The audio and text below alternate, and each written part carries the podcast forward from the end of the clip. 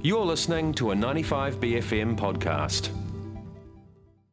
Dominic Bryce Abelen was recently the first New Zealander to be killed serving as a soldier in Ukraine. Thousands of individuals across the world have answered the call to fight in the war in Ukraine. I spoke to Waikato University law professor Alexander Gillespie about the kinds of people fighting in the war. Yeah, what is the difference between a defence force personnel, a mercenary, and a foreign fighter?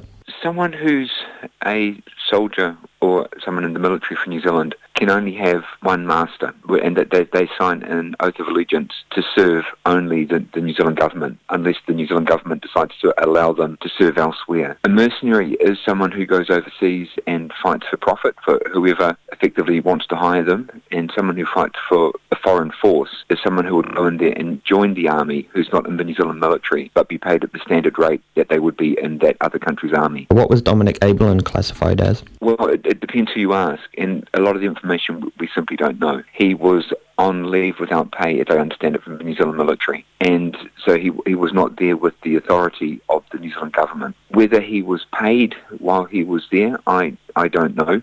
But what we can be certain of is the way that the Russians view such people who come in. The way that the Russians see them is that they see them as mercenaries. And so this means that when any foreign fighters or people of foreign nationality are, are caught in the Ukraine fighting against the Russians, they, they see them as mercenaries. And in practice, this means that they won't allow them prisoner of war status. So if they're captured, they will be tried and possibly convicted for war crimes. And the, the flow on is that as they have no rights then other rules, such as the return of bodies, become very difficult. Are there any estimations about how many New Zealand fighters are in the Ukraine at the moment? There are, but, but I wouldn't give a lot of them too much weight. I would guess maybe a, a, couple of dozen, maybe, but no one really knows. The only people who know are those who are on the ground. Everything else is just conjecture that you pick up off social media. The ones you've got to be really concerned about, though, aren't whether, I mean, we should be concerned about New Zealanders who have gone over there as foreign fighters, generally, because they put themselves at risk and they can make the war more complicated as well. But the ones you've got to be really focused on are the ones who are connected to the New Zealand military, because if the New Zealand military ones are there, it kind of gives the appearance that somehow we, we agree to them being there unless there's very strong controls put over them. There is a large body of foreign fighters in the Ukraine at the moment. Are we seeing a similar situation to what we saw in the Spanish Civil War? Yeah, and but all sides are using them, and, and so the Ukrainians are calling for them. The Russians are definitely using them, and people want to fight, and because ethically it, it's a it's a justifiable kind of conflict. I mean, you can understand why you'd want to go and fight to defend the Ukraine. The, the problem is that, that ethic, law, and politics are all very different things. And so there's a risk not only to the individuals who go, because if they are classified as mercenaries, then as I say that they will get no prisoner of war rights. The other risk is that you the conflict becomes more difficult to disentangle because all these other people are there, and it risks morphing into an international conflict as opposed to a bilateral one. How do governments stress that this is not boots on the ground in Ukraine?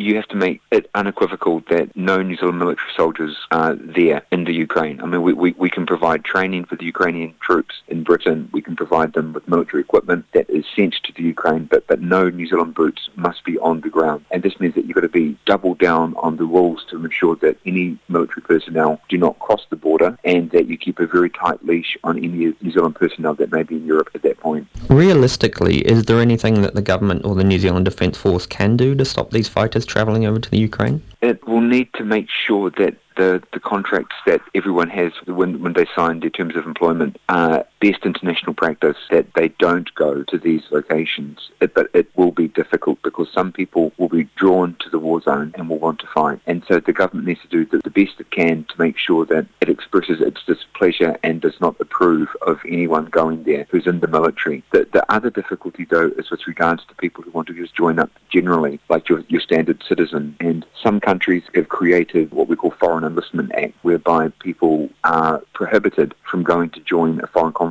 We already do type of that thinking with regards to certain people who want to go join terrorist groups. And so, like, we've got a list of groups that if you try to join them, then it's a criminal offence. And when you come back, you will be put into jail. But we don't have a general rule for people who want to go and join foreign militaries per se. Some would argue that now we should maybe have a law that says no New Zealand citizen can join foreign armies per se, whereas others would say you should just have it only certain groups you can't join, like terrorist groups. What would be some of the consequences if they do survive going over there and then coming back? At the moment, none. And but then you've got to try to balance that, that personal liberty of people being able to free to go and fight for a noble cause, as opposed to against the political risk of your citizens going to another country and making the relationship with Russia even worse. In terms of foreign fighters, what are you expecting to see going forward? I think we're going to see a, a, continued debate about the, the body of the, the Kiwi who was killed. And in many ways, this is kind of like a, a, microcosm of a much larger issue. And it's sort of like, had he just been a normal soldier, then there would have been rules over what would have happened to his remains in terms of them being repatriated to New Zealand. But when you've got someone who's in this kind of grey zone between all these different classifications, you see a lot of ambiguities appear. And I think you will see that more. This is difficult dealing with his body. It would be worse if he was captured alive and was now standing trial in a war trials tribunal or court in the Ukraine before Russian judges. And so in many ways this is a terrible tragedy, but it could be much worse. And if the government doesn't do more to control the situation, we, we may yet see those problems play out. What are they doing to try and repatriate his body? Well, it, it will be dealt with at the diplomatic level and behind closed doors. And you've got to do that to respect the privacy of the family, of course, and that, that needs to be our uppermost consideration. But the way the laws of war work is that when a soldier falls on the battlefield, their body must not be mutilated and it must be, normally at the end of hostilities, repatriated. Normally you'd have an exchange whereby both sides would give their, their bodies over. And that's important so you can show honour to the, to the fallen soldier. And also it's important because it shows restraint and that helps build pathways for peace coming out of the conflict. The problem is that some countries don't return the remains of fallen soldiers and they can become collateral for larger negotiation purposes. The more ambiguous status of the soldier, the more likely that will be. And so you've got recent conflicts in different parts of the world where the fallen are collected and used for bartering purposes for political goals further on down the line where they try to push a country to go one way or the other. I sincerely hope that doesn't happen here, but, but it is a risk.